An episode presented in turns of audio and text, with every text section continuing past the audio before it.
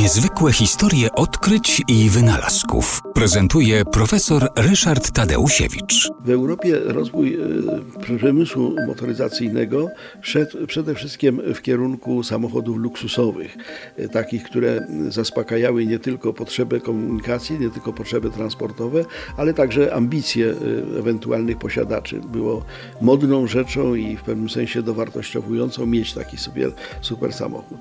Natomiast w Stanach Zjednoczonych ruszyła taśmowa produkcja samochodów, która pozwalała produkować tych samochodów bardzo szybko, bardzo dużo i za bardzo tanie pieniądze.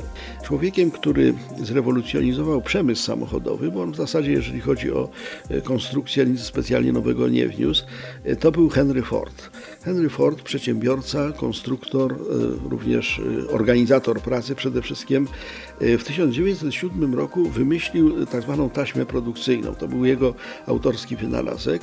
Polegało to na tym, że poprzednio jeden samochód składało bardzo wielu ludzi, ale ci ludzie gromadzili się wokół tego samochodu, ten przykręcał koła, tamten no, wyklepywał jakieś tam, tam blachy, ktoś inny jeszcze montował silnik. Natomiast w fabryce Forda każdy robotnik był wąsko wyspecjalizowany, wykonywał tylko jedną czynność, a same samochody jechały właśnie na taśmie, poczynając od no, najbardziej podstawowych elementów podwozia, a kończąc na finalnym produkcie, jakim był mm, zbudowany samochód. I te samochody można było w ten sposób produkować w takim tempie, że w sumie tych tak zwanych Fordów T, bo tak się nazywał ten pierwszy samochód, wyprodukowano 15 milionów sztuk. Przypomnijmy Przypomnijmy, kilka lat wcześniej Oldsmobile sprzedał w ogóle tylko 425 aut na rynku amerykańskim. Ford wyprodukował i sprzedał 15 milionów samochodów. Zrewolucjonizował ten, e, ten kontynent, zrewolucjonizował w ogóle sposób rozumienia samochodu nie jako przedmiotu zbytku, nie jako przedmiotu luksusu, tylko jako normalnego środka e, komunikacji.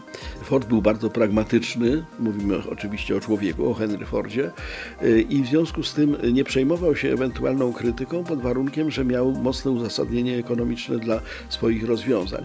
E, przykładowo takim rozwiązaniem ekonomicznym, które Ford lansował, to było to, że samochody były lakierowane takim bardzo szybko schrącym lakierem, e, który, dzięki czemu produkcja tego samochodu aż do finalnego e, takiego już wylakierowanego pojazdu, który można było sprzedawać, była bardzo szybka, bardzo krótka, ale ten lakier, który tak szybko wysychał, był tylko w kolorze czarnym.